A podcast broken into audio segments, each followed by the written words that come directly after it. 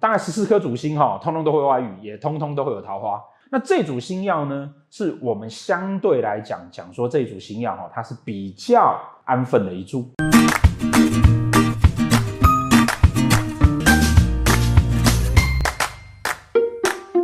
好，大家好，各星曜啊，哈，他说在本命夫妻宫会代表这个人对感情上的态度。所以这一系列呢，讲了这么多集哈，有许多网友敲完那个武曲系，我们会讲到。那我们今天开始呢，就来讲武曲系列。那武曲呢，它会跟七煞破军贪狼、天象跟天府同宫，然后跟贪狼对宫。那我们今天呢，从最没有桃花星的哦武曲七煞开始讲起。那武曲呢，呃，它是四化俱备哦，它那个禄权科技都有。那还是跟大家讲哈，本命的夫妻宫哈，讨论的是我基本上对感情的态度跟价值，不是我老公怎么样哦，不是我会嫁给什么样子的人，好，大家切记这件事情，好，大家切记这件事情，你不会一出生就是这个样的状况，好，你不会一出生你固定的就是要选择这样子的人，好，在尤其在现在这个社会里面，好，你要选什么样的男人，坦白说啊，那是你自己决定出来的啦，对不对？你要选到渣男，那是你自己选的啊。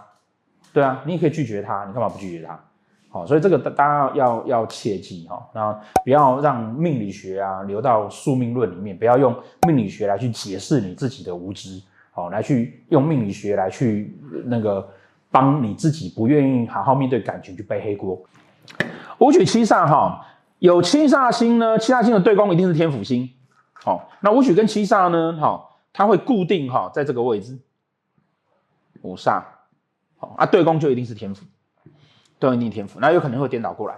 好，那这组星曜很好玩，这组星曜哈，就是我们常说的哈，那个大概十四颗主星哈，通通都会外遇，也通通都会有桃花。好，那不管你怎么合或是三合之类的哈，那看的是多跟少而已。哦，那这组星曜呢，是我们相对来讲讲说这组星曜哈，它是比较安分的一组哦，因为它整条线上都没有桃花星。好，天府属土，那戊戌跟七煞属金。哦，都是那种很安稳的这样乖乖，那他他是不是就因为这样呢，都不会有问题呢？这个其实我们常说哈，我们容易在感情这种事情上面哦，陷入一个字面上的解释。古书告诉你说啊，七煞星啊，好是一个容易外遇的星曜。那为什么他跟武曲放在一起就不会？那单独的七煞呢？那个人呢，你去问他，哎，你是不是常在外遇？他也跟你讲他不会啊。但你去问哪一颗星，他会跟你讲说没有，我好爱外遇哟，不会有这种星曜啊，会不会有？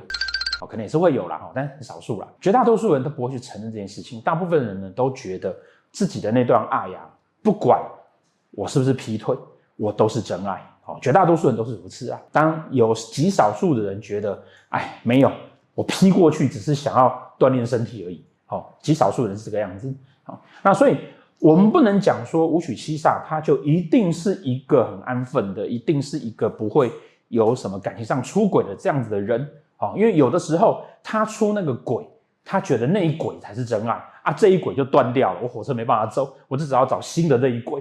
好，他出轨是因为这个样子，那这个时候他还是真爱啊，他还在追求他的真爱啊。好，所以你不能用表面的这种价值来去评论他。所以当他有足够的那个桃花心，哈，比如他加了文曲，加了阮喜，然后三方四正加了什么天姚啊、咸池啊，哈，还是有可能，还是有可能。好，而且呢。他更会让人家觉得说，哎，我是刚正不阿的哦。但是呢，我私底下呢，我有很多很多很多的那种想法哦。我们当然不可否认说会有这样的情况，可是绝大多数哦，绝大多数呢，这个武曲七煞，当他放在夫妻宫的时候，他的对宫是天府星，天府星是一个。什么事情都希望自己可以控制在手上，安安稳稳的一个星耀，所以我希望感情是稳当的、稳定的。但当然，他如果觉得他现在，因为你这个是本命盘，你要受运线影响嘛。我如果觉得我现在这个男人没有办法让我有稳定的感觉，那我也会想要走，我会努力的去做到最稳定，努力的去做到尽可能的去去去为感情去做到努力。可是如果对方真的让我觉得啊，我实在是不行，好，我也会很认真的去考虑说，哎。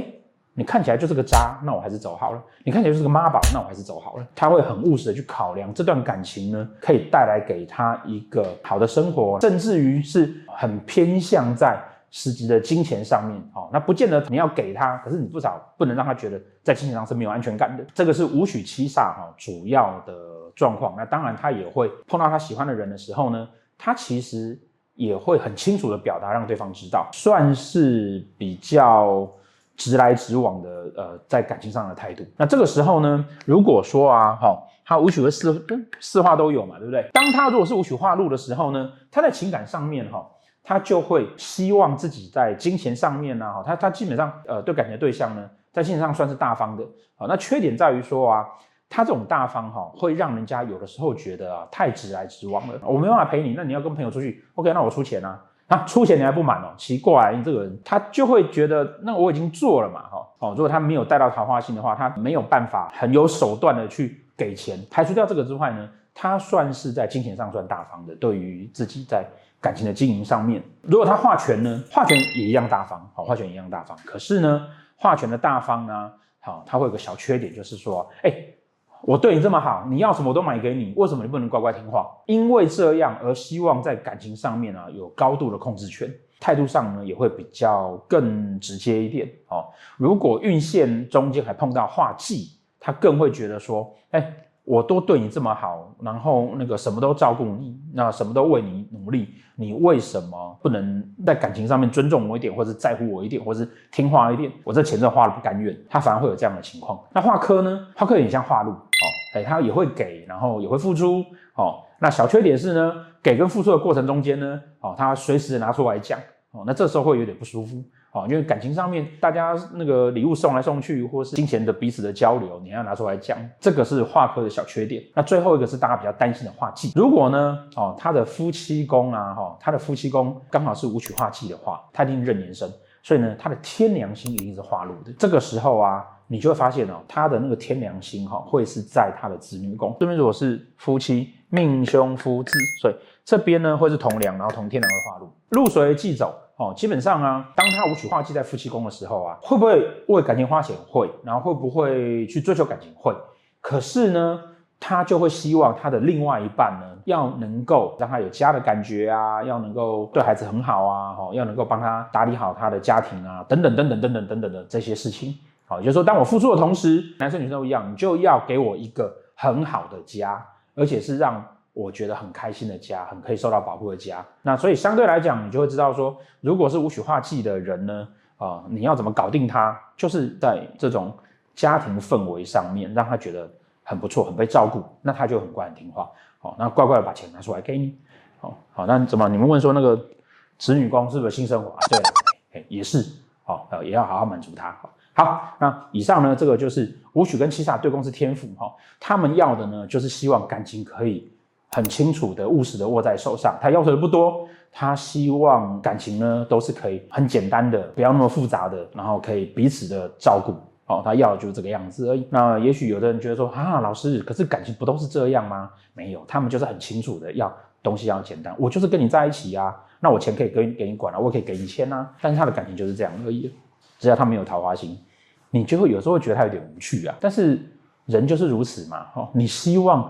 这个人风趣幽默有趣，那他就有可能花啊，因为他桃花心嘛。你希望他乖，你就不能嫌他无趣嘛。武曲七杀算是很乖的一组，哦，但缺点就是让人家觉得，哎，有点，哦，相处久会觉得，哎，好像没有那么多的感情乐趣的成分在。但相对来讲，哦，所以武曲七杀有点像是那种国民车。